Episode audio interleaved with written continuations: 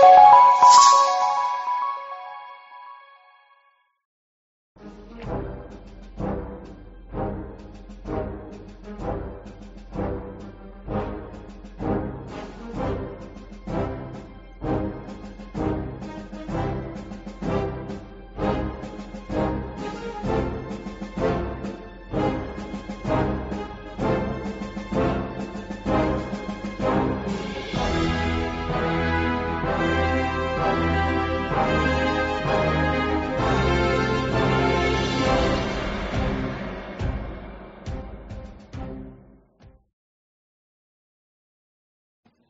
and welcome to No Prize Podcast. I am the Professor Bud Young, and that down there is Johnny the Machine Hughes, and that over there is Lucas.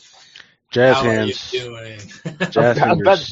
I'm glad you uh, waved your hands because I'm couldn't see with all that colour going on. Like, whoa! Hey, Where's, no, I'm where's Wally? Where's Lucas? hey, the only way a brother could survive is you gotta freaking blend into your environment. You know what I mean? So just Oh, well, that's just that chilling. explain me and my sunshine white skin, right? right. Well, we're in the dog days of summer, and that is con season.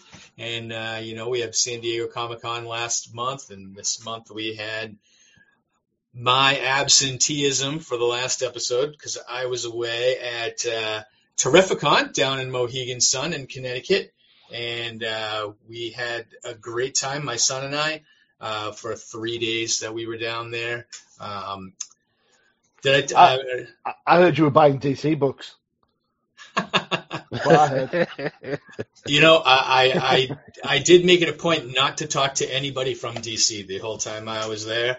Uh, I just walked by their tables and gave them dirty looks. oh jeez. But Give him I- Well, you know, I, but I do have a couple of stories I kind of wanted to share with you because they were really they were really fun. Um, and one of them happened before the con even started. Uh, my son and I got to uh, Mohegan Sun a, a couple of hours early. We had a couple of, we had a couple of hours to kill, and my son just turned 21, so he wanted to have a beer with his old man. So I said, "All right, let's let's go in and have uh, have a drink." So we sat in the bar talking for about half an hour, and who should come sit next to us at the bar but uh, Garth Ennis and his editor. And um, at first, like I, I did, I did like a quick take, and I said, I think that's who I think it is. And I looked over at my son, and I was like, I think that's Garth Ennis. And then his, the, his editor uh, gets up, goes to the bathroom, and I was like, Oh, uh, you're Garth Ennis. And he was like, Yes. We ended up having a half hour conversation with him over a beer. Um, talked about the boys, talked about Preacher, talked about his Marvel work with Punisher, um, talked about all kinds of stuff. I looked like a superhero in front of my son, who uh, was just aghast that we were talking to the creator of the boys who we just finished watching season three just uh, a couple of days before. So getting getting some inside info and kind of like uh, you know the inside baseball stuff made me look like a like a superhero to my kid which I thought was Uh, fantastic. Rubbing shoulders with the greats. I yeah yeah well and and you guys you guys uh, you guys both know that uh, that I'm friends with uh, with Don McGregor of Black Panther fame and um and he gave me a call the day before the con. Now he was not a guest at this particular Terrificon, but uh, he wanted to go because he wanted to uh, to meet with uh, one of the publishers there. Um, I don't want to really give away too much, but um, he was wanting to meet with one of the publishers that were there to negotiate some some deal. And um, so I went and I picked him up on Saturday morning and brought him with me. And um, if you ever really thought that you might need keys to the kingdom, bringing a bringing a industry legend like Don McGregor um, and kind of walking him around the the con for the day, I I felt like I was in uh, with royalty because everybody that we walked by, um, I got to meet, got to be introduced to, you know, just about everybody that I would think that I would want to be introduced to. Um, they all knew Don. They all loved Don. They all wanted pictures together. Um, that we we were stopped by random fans in the hallways. We were we we had uh, I got to sit down with lunch with that public aforementioned publisher and, and kind of be a fly on the wall during the, during negotiations, which was fantastic. I loved that inside stuff. Um, but I got to meet uh, Terry Kavanagh, Howard Mackie, Larry Hama, Jim Salicrup. Um, I got to listen to many, many stories about certain other people that might have been at the con, like Jim Shooter. Um, maybe some, maybe some good stories, maybe some bad stories. But you know, it was kind of uh, really interesting. I wouldn't have traded that uh, that weekend for the world. Um, every weekend, every time I go to Terrificon, I, I, I really seem to think that it's bigger and better every year. Um, the creators, the, the, the, the, concentration of creators for this con, I think, you, I think you, the only place to get more is at San Diego Comic Con. And, uh, and this is the East Coast, right? So how many of us East Coasters are going to San Diego for this? So it's a great, it was a great time. And uh, I'm sorry that I missed the episode a couple of weeks ago, but I'm oh, oh, oh, that's not what I'm hearing. Lucas, are you hearing what I'm hearing? I'm hearing I would rather be nowhere else than there. That's what I heard. I think I, I, think we need a new teammate. I think we need to do something about this.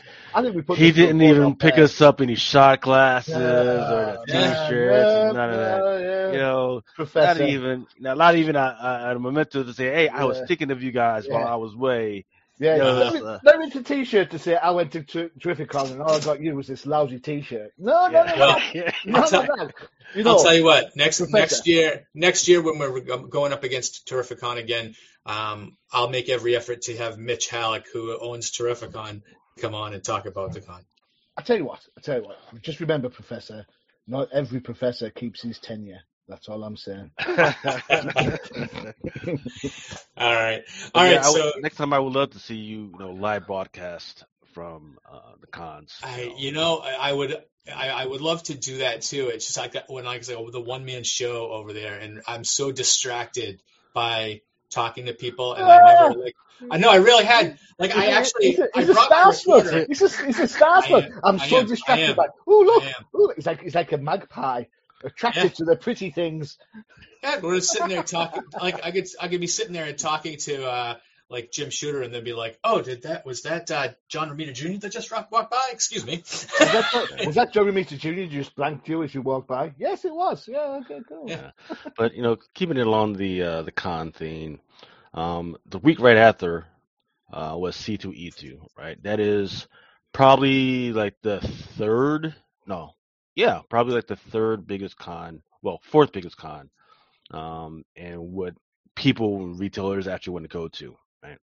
Mm. Um, and it's really big because when it comes to speculator exclusives, um, C2E2 is definitely one that rocked out. There was like 30 different new freaking exclusives. Now, there was a big controversy, um, and we were literally like here Comic Crusaders, and you can go back and watch it on our on the, our drunken chat podcast from last week or uh, like a couple weeks ago. Uh, we we were watching it live as it was going down.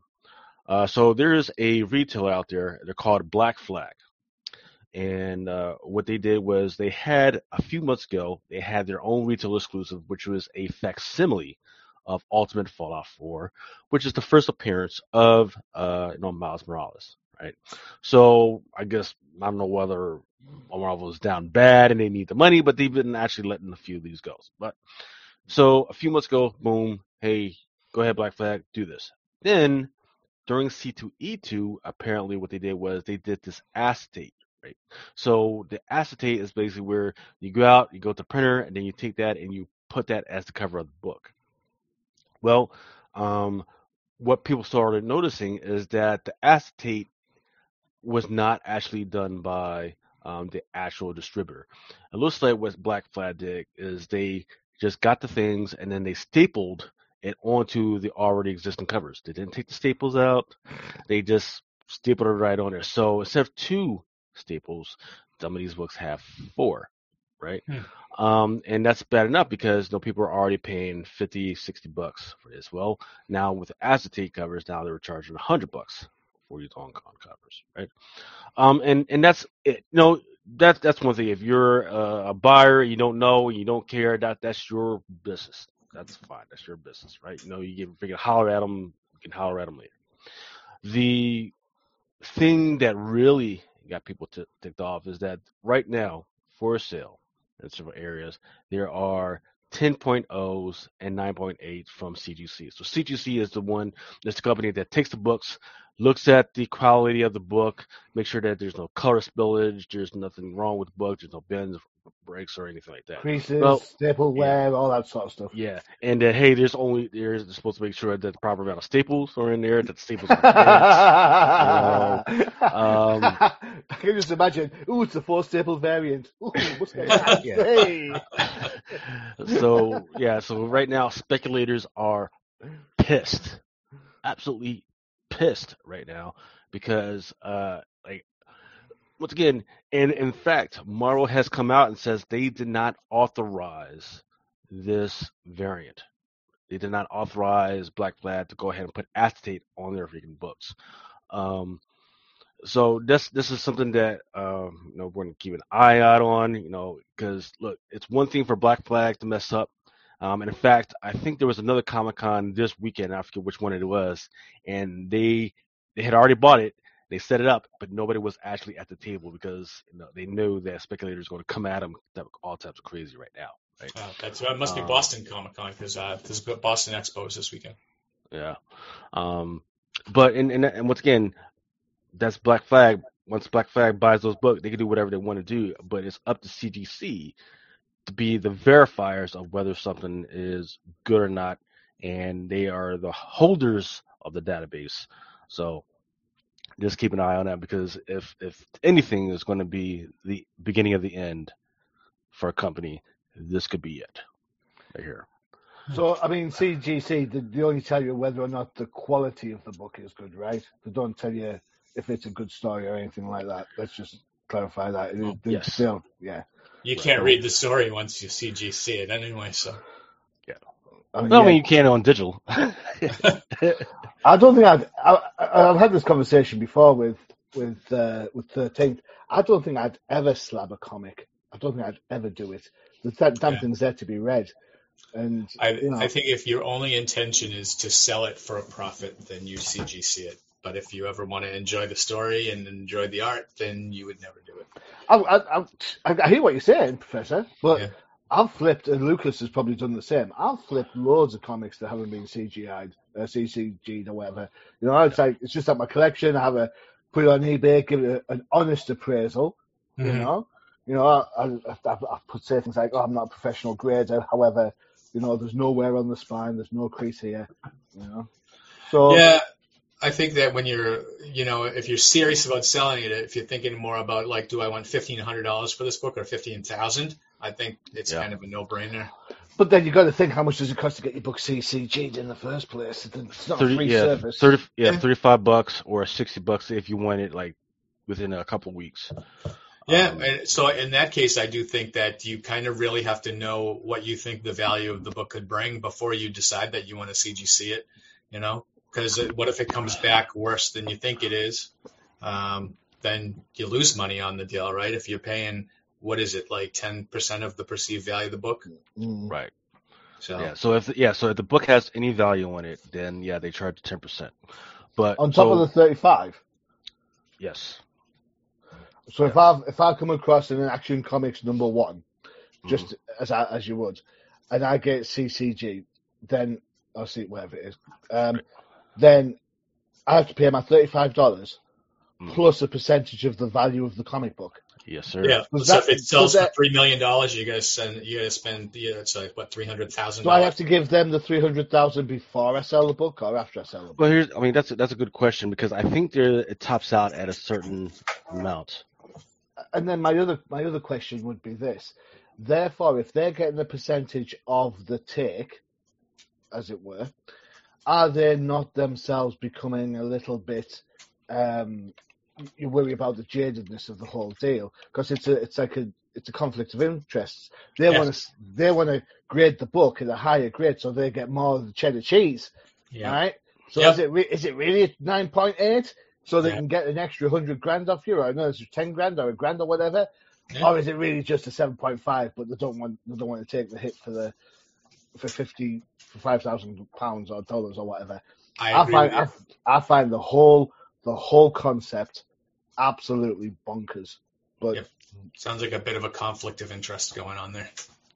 I mean, Well, see- hey, I might be wrong. I, I'm I'm just a guy from the No, cheap no, no, no, so- no, no. You're you're absolutely right. But so that's where it comes down to first the market, right? Okay. So a, a book comes out, um, and you think that it's going to be hot, um, and you got it at three ninety nine. So you're going to push that book out, hoping that you know they'll grade it and get it back to you before you know the prices Mhm. get out get out crazy, right? But if you wait a year from then, when the when the book skyrockets, then you're messed up. You're you're jacked, right? Um, so you get your three ninety nine out. You get you get it for three ninety nine. You spend sixty bucks to get it returned as quickly as possible, and then you try and flip it for like a hundred to hundred bucks, right? That's what you try. Mhm. The problem is if you're wrong, if you're absolutely wrong that this book is going to be hot and people are going to actually, then you're out sixty bucks Mm. because now you got a worthless book and you spent sixty bucks to, to slap a book that nobody cares about. Yeah, So, apart from you. Yeah, I mean, it, it's tough, right? Because um, you know I've got a bunch of books that should be slabbed. Um, like uh, my my favorite one that I've got waiting. I've got a couple of Rick and Morty's, um, and I've got the uh, first appearance of the of the Swamp Thing, or is it the Man Thing? Uh, the House of Secrets joint. That'll Um, be Swamp. Thing. well, yeah, Um, you, yeah, you can't say that word, Professor. That's a DC book. Shh. I'll stick with my giant sized man thing. Thank you very much. yeah, no, yeah, I've, that's what I've she said. the yeah this ultimate this ultimate Fallout Four, which is a three thousand dollar book. I've got that. It's not slabs, um, and I don't know if I ever will. I love I love the book, um, and I don't feel like being charged an extra amount of money just to protect it. So it's it's it's a tough life, man, for for speculators and collectors alike. Mm. Uh, So- do, you, do you want to take a break, or let's do you want to get into some books, or actually, or let's get into the. Do you want to talk about Groot, Prey? Do Yeah, let's talk about? do let's do some Disney Plus. We still got about ten minutes before we need to take a break, but um, yeah. So uh, Disney Plus, I think the big news really is uh, you know we got She-Hulk coming next week, we got Andor coming next week, um, but we did have uh, I Am Groot to drop on Disney Plus, um, and I'm gonna get have Lucas take this over because I haven't seen it yet. So and it's just like a five minute nerve. short, yeah. The nerve of Disney to have something this cute. The nerve of those guys. They they're like, you know what sells? Not sex, not a coherent storyline. Let's just put cuteness out there, man. And you know, oh, I It don't was- know. Sex is pretty important. it is it is it is important, but you know it, it hasn't been working out for like how did how did the sex scene in Eternals work out for them? Oh well, you know, at least someone got some head. Um, but yeah, it was uh it's a lot of I mean apparently there's like three different different stories. I, I just watched the the one so far and it's very cute. It's very in line with I am Groot. Um, well with Baby Groot anyway. Um, it's it's it's just it just is what it is, man. I the thing is I haven't heard any numbers on like how many people have been watching this at all. Hmm. Um, and that may be because look, it's the middle of August, right? You know, people are like trying to get that last minute of vacation in before they go crazy. Um, before we have to come come back, and then we'll find out what's going on with Groot. But look, it's it's great. It's, I'm all about this animation stuff. Um, and I think that's the one part of the Marvel universe that they do need to pick up because DC animation has been killing Marvel on the animation front. Um, so, but look, the cuteness, they got it. They got it locked on. Um, am I the only one that watched it? My That's wife it. likes it. Yeah. And for me, all I'll, all I'll say is, I am Groot. You can take that as, as I am Groot. Yeah. Did he like it? Did he hate it? I am Groot. That's it. That's as good as you're going to get. um, the, yeah. The only the, the other thing that I want to talk about is Prey. Right. You know, this week also came out Predator number one, which is the first appearance of a character named Theta. Within the first five pages, there's like a huge surprise. I'm not going to spoil that. Huge surprise about what's going on with that book. Um, and I think they were going in that direction because of the direction of the prey, right? Yeah. Um, I've tried to watch it, but the problem is I drink too much and I sleep too much. Right? I've watched it. Um, I've watched so it. so so far what I've seen is that it's not cheap. It's not bad, right? Um, but of course there's those weirdos out there. They're like, oh, and they find weird weird things to be negative about. Like, oh, how dare what do you mean there's a little girl out there and she can defeat a predator all by herself with no gun and what, what hey, bro, what are you talking about? No, Um, also- yeah, that's how Schwarzenegger beat him in the first place. But That's what they're saying. Then they haven't watched the whole movie. Just saying. Um, the movie I've seen this movie and I watched it last Sunday, and I have to say the first hour is really slow. All right, but once you get past the hour, things get a bit better, and it gets a lot. It's good towards the end. Good conclusion. Um, I have a question about the dog in the in the movie. That dog has got to be CGI. It's got to be Mm. right. But it's still all Did it right. look that bad, or is just No, uh, it's- the it's stuff that good. they were It's doing just- with the dog? just the amount of stuff it can do. It's like Lassie on steroids. So, so I guess the question, I guess maybe to both of you is: is is this a revival of the franchise, right? Because I I think the last Predator movie I saw was god awful. Um, so is this is this a, a back to form type of Predator? Or Um, I think I uh, I think I said this to somewhere someone else about something very similar. Is that the problem you run with the Alien movies and the Predator movies is that um, we're too familiar with the character. We're too familiar with the alien now, right? yeah, So it yeah. doesn't scare us anymore. So uh, we don't get the jump scene anymore because we yeah, we know. Oh, look at that! The screen's speckled, so that means the predator's there in his cloak. We can we know all this, all right? Mhm. We see the little triangular lights, and we're like, yeah, there he is. We get it, all right? We've seen it all before. It's like Yeah. Daleks don't scare us anymore. The Borg don't scare us anymore. You know, Donald Trump doesn't scare us anymore. We've seen Yeah. all, the, all the monsters. Um, but so that means that the film has to take a different, a different road, as it were. So you've mm. got to get invested in the idea of this Yeah. this this young girl trying to find a place in her tribe where she's not getting the recognition she thinks she deserves, or she's not as skilled as other people, and she clearly has got a sense of skills. She's not a Mary Sue by any shape, way, or form. She's absolutely gets her ass handed to her more times than enough, but there is something about her, some sense of uh, desire to succeed. But when you look at the family that she's from, you can get that from that family. You know, it's not like she's just woke up and thought, "Oh, one day I'm going to be this great hunter, a, a new warlord of the tribe." Her brother is the current warlord of the tribe. You know what I'm saying? It's Yeah. like it's a family affair. It's not like you know. So she's bound to get, she's bound to get that sort of inference and influence from the family. You know, and that's going to countermand what the what the traditional role of a squaw would be in, in that type of environment.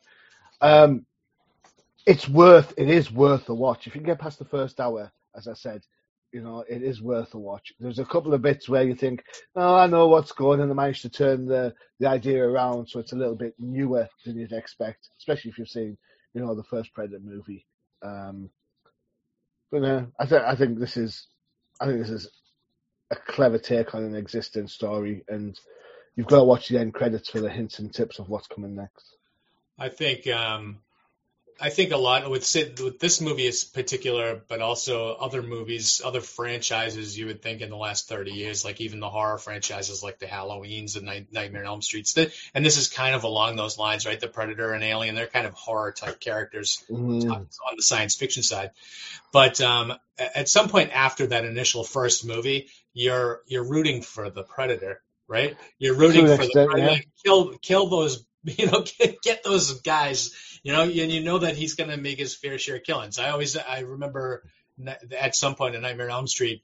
Like the first, like the first movie, I was terrified of Freddy Krueger, but after that, I was like, "Yeah, kill those kids." You know?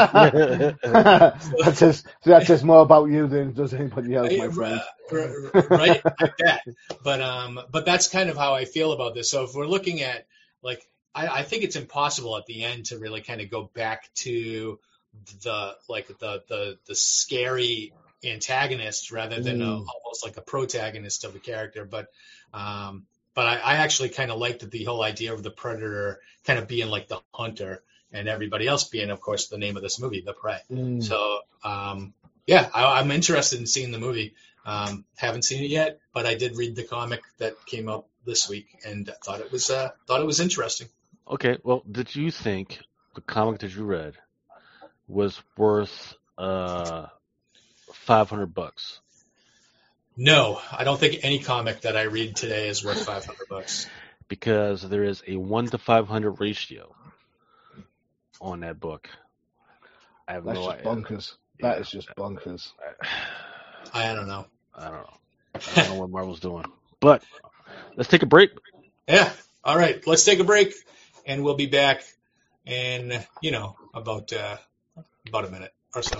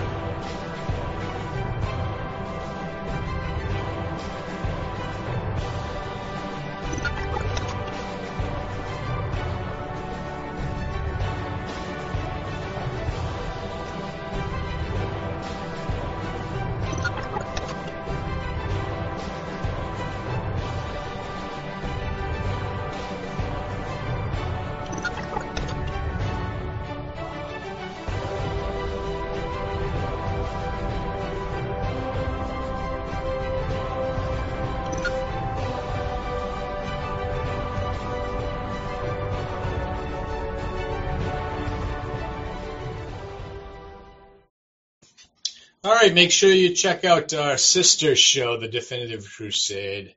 Uh, they come on. They come out on the opposite weeks that we are. So uh, that's a good show, and Johnny's on that one too. I am. Who'd have thunk it? It's like I, I'm all over the place. Yeah. Yeah. You read way more comics than I do. Well, do I read them or do I just look at the pretty pictures? Um, Maybe. I read them. Go and check out the reviews on Comic Crusaders. There you go. In fact, what have I read recently? Is anything? I haven't had my Marvel reviews yet, so still waiting. Still waiting for my, my advances this weekend. So we'll see what happens. All right. So um, let's jump into a couple of comics that came out this week. Um, we've really been loving Amazing Spider-Man. And Johnny, what can you take us through this one? Um, yeah, um, this is uh, a bit of a return to form for those that were disappointed uh, with the birthday issue. Um, you know. Um, so we've got Zeb Wells as writer, John Romita Jr. as penciler again, Scott Hanna's back as inkers, Marcio Menyz is colorist, and VC's Joe Caramagna is on letters. Let me just get my rant going on, and no credit for the letterer. really, really, Joe on Caramagna. Joe, Joe Caramagna. Yeah. On the uh, on the cover, on the cover, right? on the cover, no credit. I don't get it, companies. Without the letters, people can't read the book. That's it. End of. Well, Give credit sometimes the letters, uh, sometimes the letters inside the book are not worth the, the ink that we're used to print. But If he's the letterer, Well, that- shouldn't he just put his own name on the book? If that's and if that's the case, then so should some of the art should be taken off the book as well, then, right? Because some of the art we look at book is some there's Anyway, a whole bunch of books that should not be printed. Period. bear bear in mind. So, if you've been enjoying the Tombstone storyline, you may very well enjoy this new storyline. If, however, you think to yourself, having Spider-Man getting beat up by a bad guy who he normally thrashes is getting a little bit boring, well then, welcome to my camp. There's a nice little exchange between him and MJ and a little bit of dream sequence going on. But other than that, this is the Vulture going to town on Spider-Man. And you know what? I've just had four issues of that, four or five issues of that on bloody Tombstone.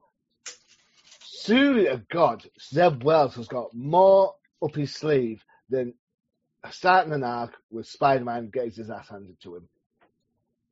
Please tell me there's more to come.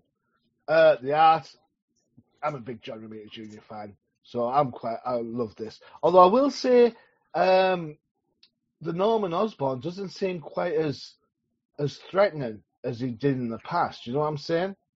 Well, he I had think- a change of heart, didn't he?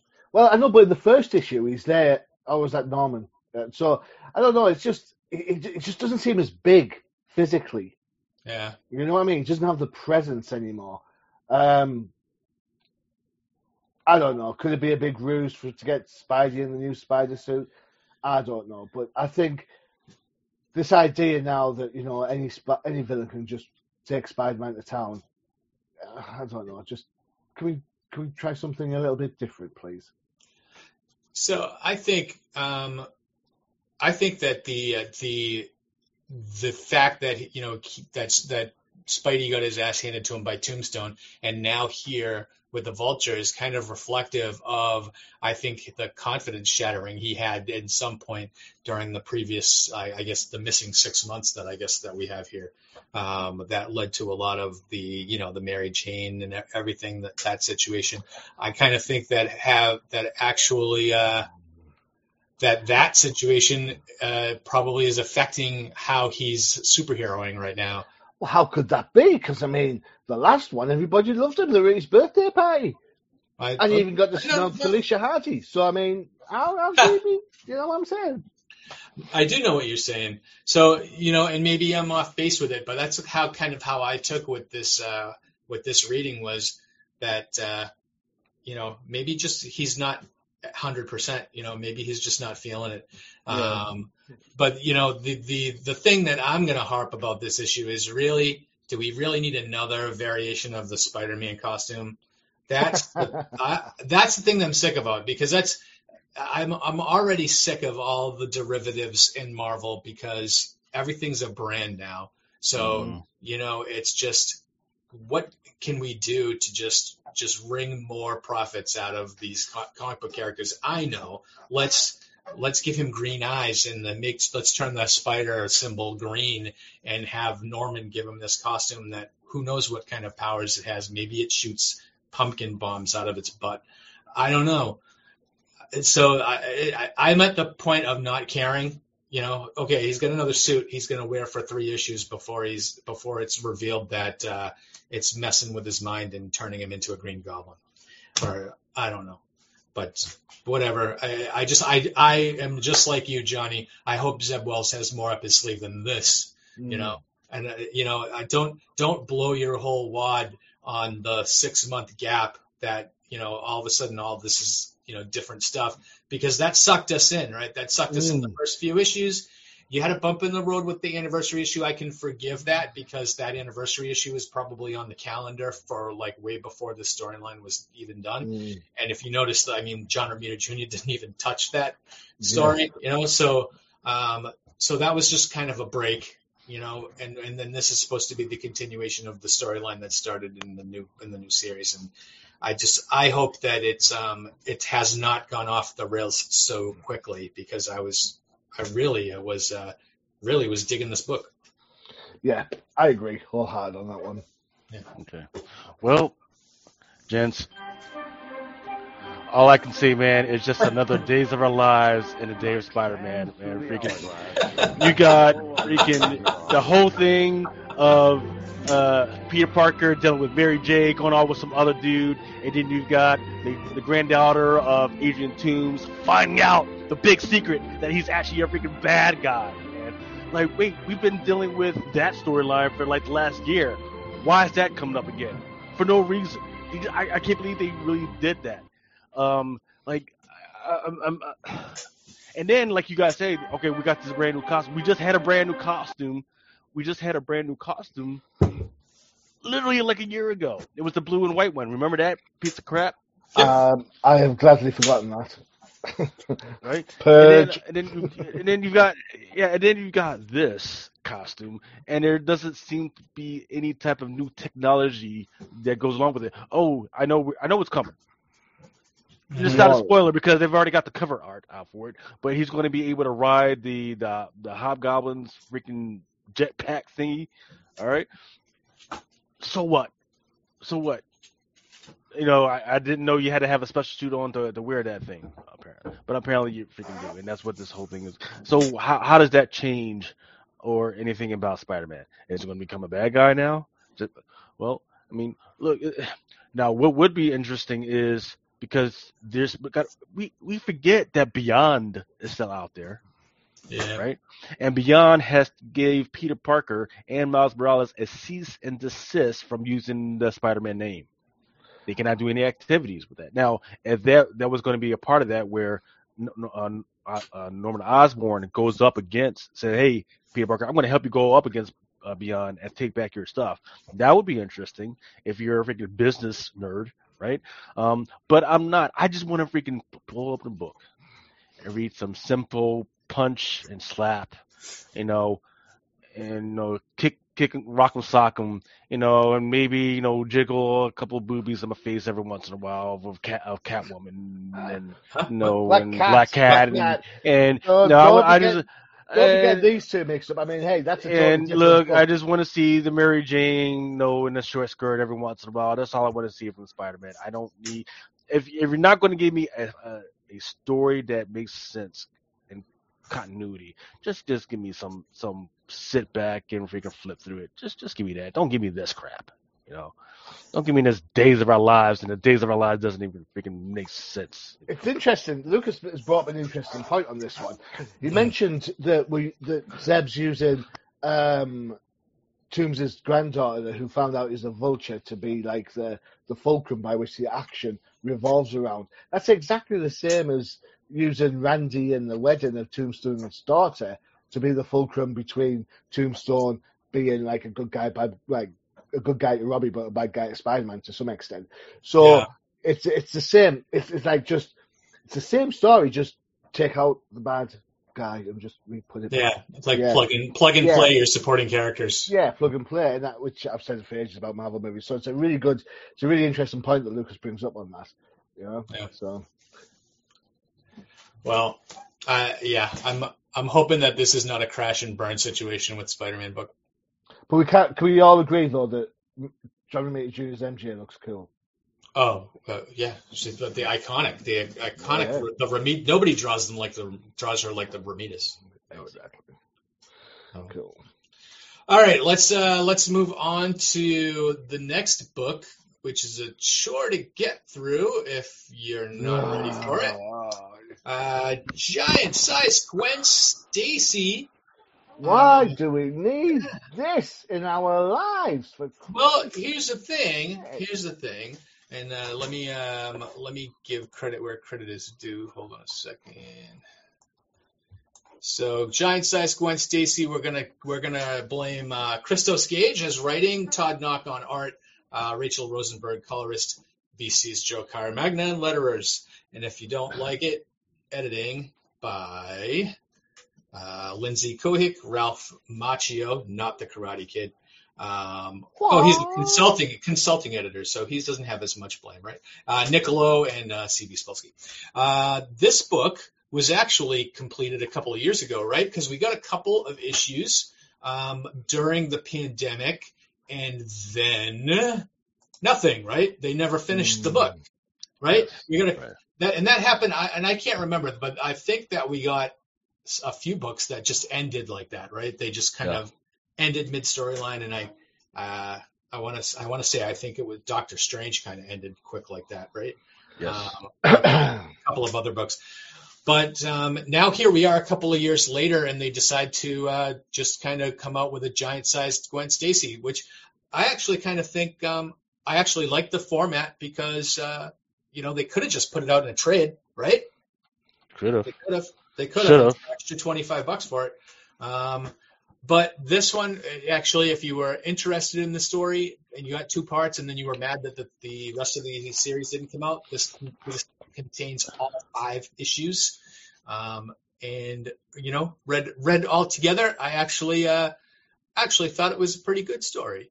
I I liked uh, I liked the fact that this was a you know, kind of a, shot, a shining a spotlight on Spider-Man's supporting cast and a lot of the supporting cast that, uh, you know, I guess in a retcon situation, you kind of realize that they were all traveling in the same circles, like Watanabe and uh, Jean DeWolff and uh, you know Captain Stick. why? But why? you know this is and and of and this is uh, Gwen Stacy as junior detective. You know, so seeing an aspect of her personality you never saw in the Spider-Man books. But um, Some would argue that that makes her not Gwen Stacy. You know, when did when did Gwen Stacy become Nancy Drew?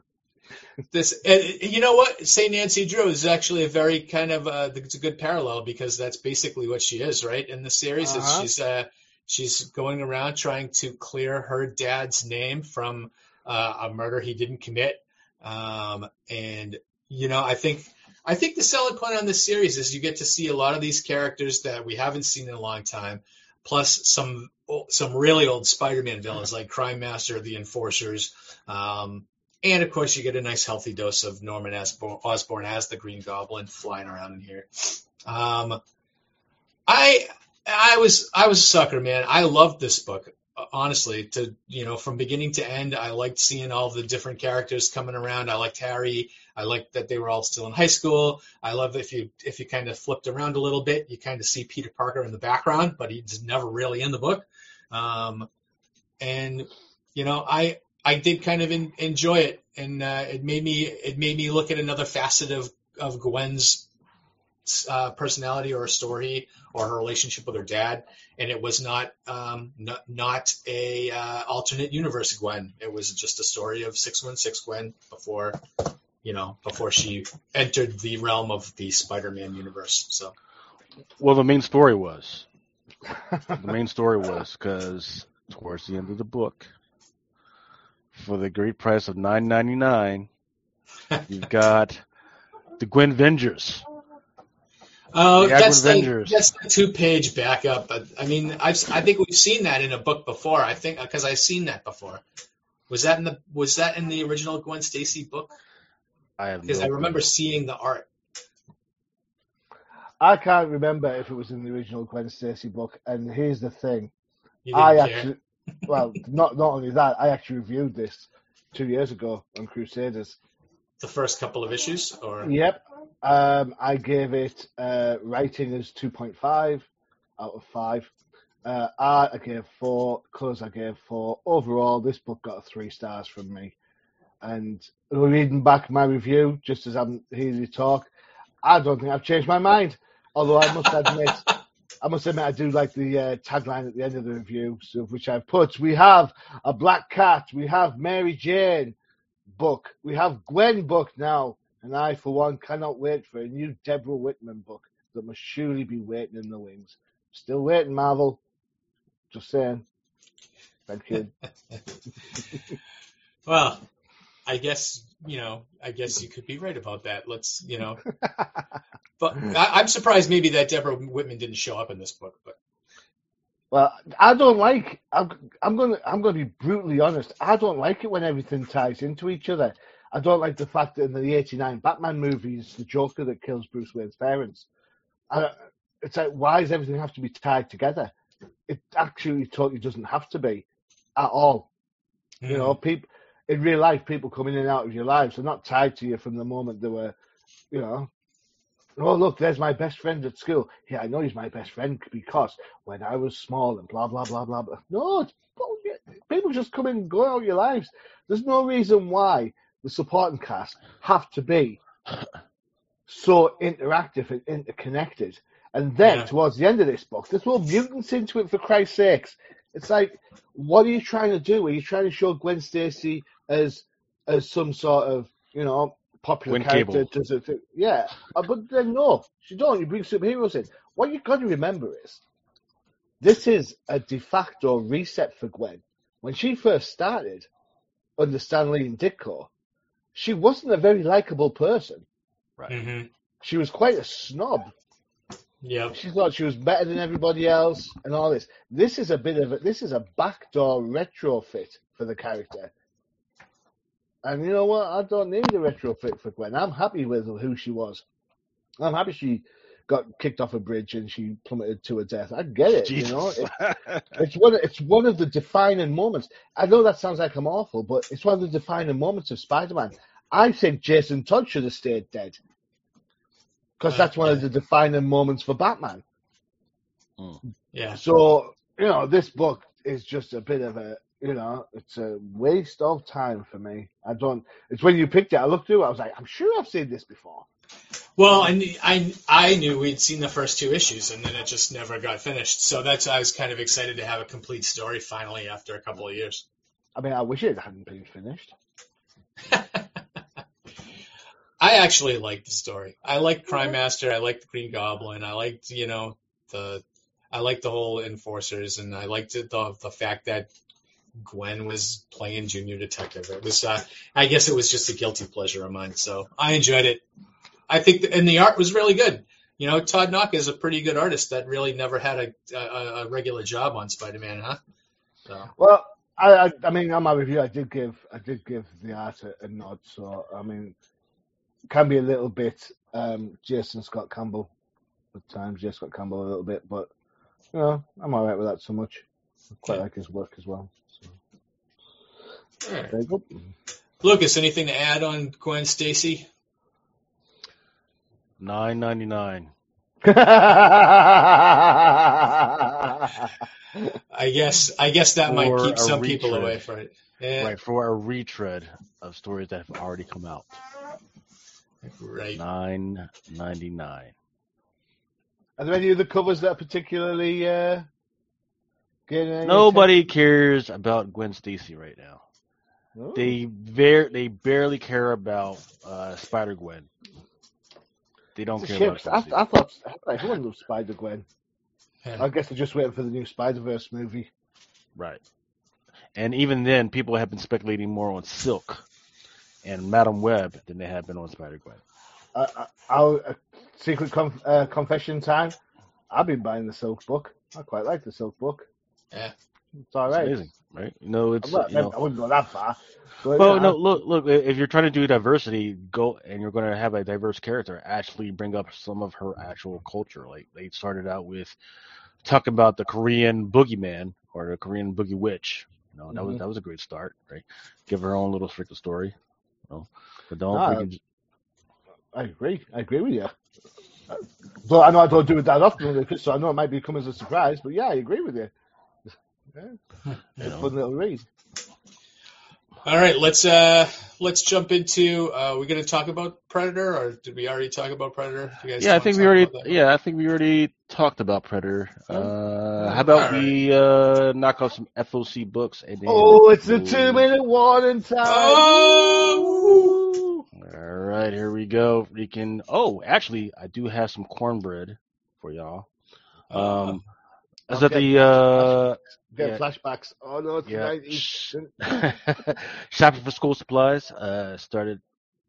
Now they've got it so that the chi- kids' toys are right next to the school supplies. I wonder why that is, right?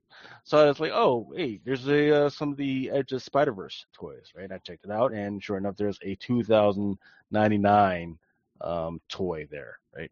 Um, so I thought, no, hey, this is something that people might want want to check out, man. Freaking uh, Amazing Spider-Man number 365. Of course, there are people who argue that this is not the first appearance because it's just a five-page preview. You're you're wrong. If it's five pages, it's five pages, man, and it's a story, right? Um, so once again, look, this is the first joint, right? Um, going forward in the future, I can't tell y'all stuff that's going on in the future. I will say, it is interesting. Nobody's tracking this book. New Fantastic Four, which came out like a few months ago. Number one, there's a couple of first appearances in that book. There was a one 100 by Adams, and then, but the one that was most popular was the one to the right, which was by Kaare Andrews.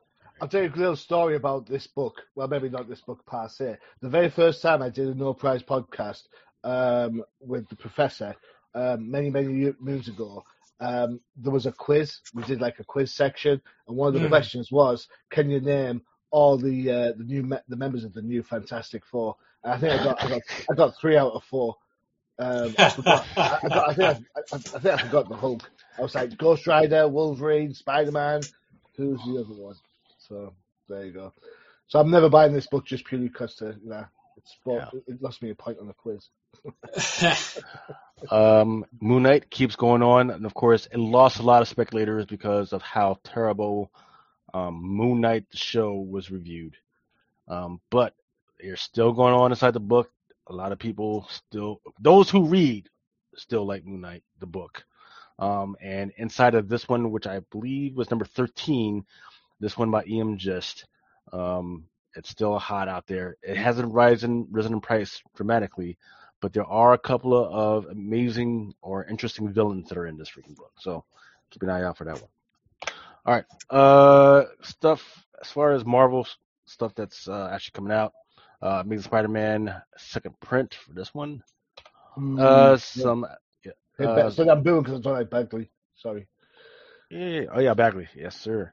Um, the Amazing Spider-Man. I do like that one, uh, that red cover one. That's by Gleason, who has been Mm. hot lately. Uh, Avengers X-Men Eternals Judgment Day. This one is the second print. Oof. Can't believe that got two prints. and then uh, Axe, excuse me, Axe Judgment Day number four. There's a one one hundred Brooks version. Uh, that's uh, the top left one. But uh, I've been getting feedback. People do like that uh, that Captain America joint, which is by Witter. Yeah. And uh, the females, women, actually like the the Zulu Cat variant, So- one to the top. Rumor has it these are the only appearances of the Avengers in these stories are on the covers. trying to think now. I did see X Men. I don't know. Um, oops. Yep. Some Captain Marvel. Um, hey. Arguably the most consistent book in Marvel's repertoire at the moment. You think so? I do. I do. Yeah, I do. I did find the whole magic thing kind of interesting. Hmm. Uh, Daredevil, the Alex Maleev, right there in the middle is a one in twenty-five. That looks a good cover. I don't know. Go back one, please. Look, Yeah. I don't like the pose that Daredevil's in. Um, I think Elektra is a much stronger visual than than Matt Murdock as Daredevil. Mm, right. Just my take. Carry on. Sorry. Yeah. yeah. No, no. Uh, Demon Wars, the Iron Samurai, Momoko. Edge of Spider Verse. This is the second print. Superhero dinosaurs are so last year. Where exactly would the dinosaurs spew the thing out? I don't. Uh, I don't even want to go there. I mean, I've just I, I've had to suffer issues of Jurassic League, so you know, suffering this is a is a is a torment worse than hell. There you go. Iron Man 23. Um, look, the one for number 22 actually did really well. That's that black cover of um, the black suit. Uh, Midnight Suns. Uh, now the this one is in the video game tie-in. Yes, sir. Yes, sir. Uh, one in 25. Eastman. That's the one uh, second to the right. And then there's the game design variant, but the one that kind of has a nicer shine is that one to the far left, which is the David Nakayama. The one with the secularized magic again. Ah, yeah. More magic, magic, magic, more magic. Uh, Moon Knight, second print. Miss Marvel and Venom. I have no idea why. Okay. Uh, Predator, number two. And there is the character I was telling you guys about, Theta, who's on the cover right there. Hmm.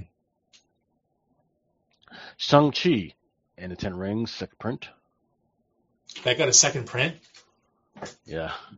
Wow. I wonder what the first. I wonder how how many copies did the first run print? Ten, and they just went around the office. Um, don't, don't you miss? I, I don't know. I know things have to change and everything to get new audience, but don't you miss like the rings being actually rings as opposed to bracelets? That's so so that's that's the one thing that I was kind of confused about, right? Because now these are the ten these are ten rings, but is Mandarin's ten rings ten separate things a different like a separate thing? They're, they're the same things, aren't they?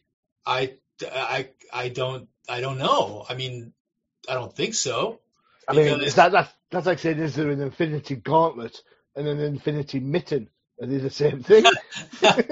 No, well, it's 'cause Mandarin's ten rings all had different powers, right? They, each ring had a separate ability, and I- and then this these just kind of look like um like uh, like ring toss rings, and they act like that too.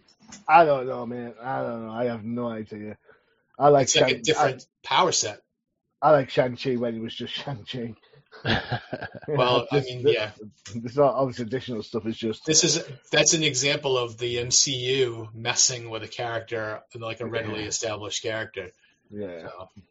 So, uh, Spider Punk. No. that book stinks. Sorry. Yeah, even even the paper that it's been printing out is way cheap and very terrible. Yeah, I, Yeah. the- I I'm like reading that comic and I'm just like I don't I don't get it at all and I don't like it and it stinks and um, I'm, I, that's one of the things I think that uh, Spider Verse is creating all these stupid playgrounds for creators to just screw around and and not actually create anything good. Well, you know, it used to be that during the summer they used to do all these multi-variant universes and everything, and but they would wrap it up by the end of the summer with like some big event, and then you would not, never hear about it again. And you would you would have some slight changes or something like that. But now it looks like they're continuing some of this stuff throughout October, November. Like, Huh. eh. Yeah, and it's in Spider Gwen or Captain Carter or you name it. I mean, it's like it's other universe heroes and uh, derivative crap. You know, like what's actually happened in the six one six? Who knows? So, uh, Star Wars Bounty Hunters number twenty-seven. actually, like this book. Uh, the Star Wars Mandalorian. You can't deny the cuteness. Uh, the one to the far left. Oh, yeah. yeah. Uh, Venom, number 10. X Men 92. Is anyone reading that? Uh, I'm yes, yes, and I'm sorry that I am. It's it's Is it better? Is it It's- better than the regular X Men book? Yeah, because there's no Krakoa, but I mean, whatever. The, Stand by, I gotta but- hide this book before we get demonetized. Not this motherfucker. yeah, Actually, there uh, this is the last slide for FOC stuff right here. Um, X Men Red. Um, the one to the far right is a Taurin Clarke who has been hot on every other book other than X Men. Um, and then the one in the middle, it is a David Nakayama game variant. Um, this is one of those like I feel like I've read the X Men Red issues. I just don't remember what the heck is going on with them. Other I don't than think anything changes. they're they're literally in the, in a war with the Eternals, and I I have no idea what the hell is going on. yeah, the la- the latest issue I read was uh, the the uh, the Kronos, the Eternal, just wiped out um, all the heavy hitters of the X Men. The the uh, Magneto, he killed Magneto. He killed uh, Exodus. Killed you know, but of course they uh, they bring ba- they're bringing back, but they're bringing them back, right? But now, didn't in the first issue of Judgment Day, didn't they didn't they kill the the one of the uh, one of the five that are bringing everybody back? So now they, they can't bring anybody back anymore, or something Really? like that. I think. Uh, yeah, I, this, Well, this I know- I story know is Mr. just like so convoluted. Yeah, the thing is, Mister Sinister, he has some secret way of bringing people back without the five. So, Uh, yeah, well, um, here's a question: uh, the one to the far right, the weird dude that looks like a the name of the fish I can't pronounce. Uh, is that one of the rings on his hand? oh, I don't know. Mm, I don't care. That's how you really feel, Johnny. No, I, Yeah. I just want X. I just want X Men to be good again. You know, do you remember how excited we were when House of X and uh, the other X one what came, Power of X came out, we were we were like, whoa, this is going to be great. This is going to be game changing. And that was three years ago. It's been the same issue for the last three years across Yep. multiple different books. Yep. You'd think that some of the concepts that they created that they would oh. either wrap up on the storyline or it just wouldn't become like this is how it is now, you know? You know how I was saying before about the Andor book, the movie. Why watch a movie Yeah. when you know what's going on? Isn't that the same as the X Men now? Because we know what the far future is, and no matter what they seem to be doing, Yeah. Moira went through ten lives and she couldn't change it from where they ended up. So Yeah. it's all pointless. They're going to end up where they're going to end up. So why am I why am I bothering? The Oh. you know the thing the the main thing I hate about the X Men book now is that the cast of characters is so large that I just don't care. There's Mm. there's you know they just they just did a gala like six months ago, and then last Hellfire, month they yeah. just did another Hellfire gala and changed the X Men team up again. And I'm like, why don't you leave a team the way it is? You have seven of them already, right? So why we have seven teams? Can we leave the the, the team the same so that I can come to you know and and make them different enough so that I care about each particular team on each particular book. Right now, I don't care because there's no consequence anyway, and we know like one of them is going to die every issue and be back the next the next month in a new clone body, and I'm just like, this is the stupidest thing for me to even waste my time reading right now. I, I don't care. I don't care about any of the X Men books. I don't care about any of the characters. I don't care about any, like it seems like they introduce new mutants every month, and they can't even look human anymore. They just they're just like they look like this guy in the rape. You know, Right. I'm like, who cares They- about that? Right. In one part of the war, they literally threw a dude in a box. And the way, reason why he has to be in the box is that's the only way- he can keep his form. They threw him at one of the, the gods they were fighting. That's how that's how crazy it got. So, look, I mean, look, I, what you guys are talking about is absolutely founded, right? So, it used to be like, hey, we got this new nation, and then they were like, after after we build the nation, we're gonna break it up into like five or six different parts, right, of how a country really works. Where you got uh, one part is your military, one part is your government, one part is your logistics, one part is going to take a, talk about finances and all that other stuff, and they've gone away from that um, to the part where like those to me, because I'm a in the details guy, uh, that was a great idea, but the people that they put in some of those parts, I've never heard some of those I never heard before, before, or I don't trust to actually do any of that stuff. Yeah. But here we are, and now we're already in a war, and I don't know. Like, okay, they're going to they're going to be in a war. What's going to change anything? Nada. Well, you know, you know what they should do. This is this is this is my idea. To, this using this storyline to get things back to back to some kind of manageable is actually have the Eternals friggin' blow up Krakoa with all the mutants on it, so that the only mutants left on the on Earth are like the the, the teams, like the the, the X Men that we know, and not any of these mutants that are just faces in the crowd. And then that way, that way, and then and then you, you're losing the whole ability to bring anybody back, right? and you're losing all this other this crap that Hickman did um, because it's run its course, and then just get them back to basics, and then Right. that's it. And then and then you have you've you've positioned the Eternals as being, um, you know, this huge this huge faction Right. that took out the yeah the huge threat that took out the mutants. I'd, I'd go one step further. I would have the Eternals not only just blow up Krakoa, but capture some of the five to stop the the whatever else they could do. Because Yeah. Krakoan, Krakoan plants are, are in the human world as well. Um, so, and that would lead into sort of like quest ep- issues where the teams go off to trace. That would keep the Eternals in the Marvel universe, not just a hey, we're here and then gone away for a while You you know, know, that, that could have some level of interaction. Um, you know, there's, I mean, for all the world, I mean, th- they just, they just need to do something because it's, it's, it's just awful. It's They killing yeah, it sounds like you guys are saying that they need a reboot, yeah, just like they had three years ago with Powers of X, because it's going out, it's gone out of control, right? So Yep. that, that's that's why a lot of readers like me have walked away from X Men at first because it got so out of control. I don't know. I didn't know what these X Force books were about. I didn't know what these other books, and I didn't care.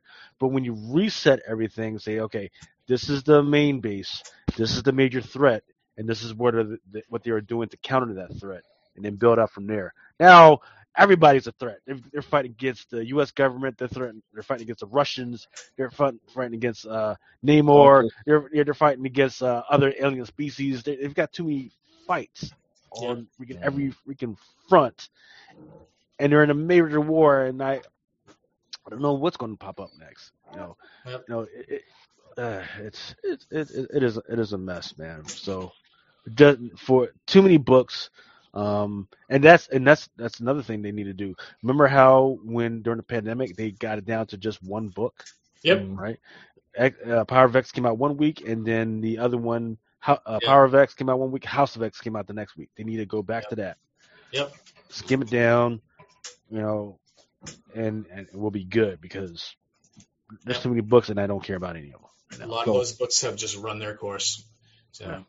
all right, so that's going to do it for us for No Prize Podcast for this week. Um, join us again in two weeks. We will be able to talk Disney Plus again. We'll have our first episodes of She-Hulk and Andor ready to review.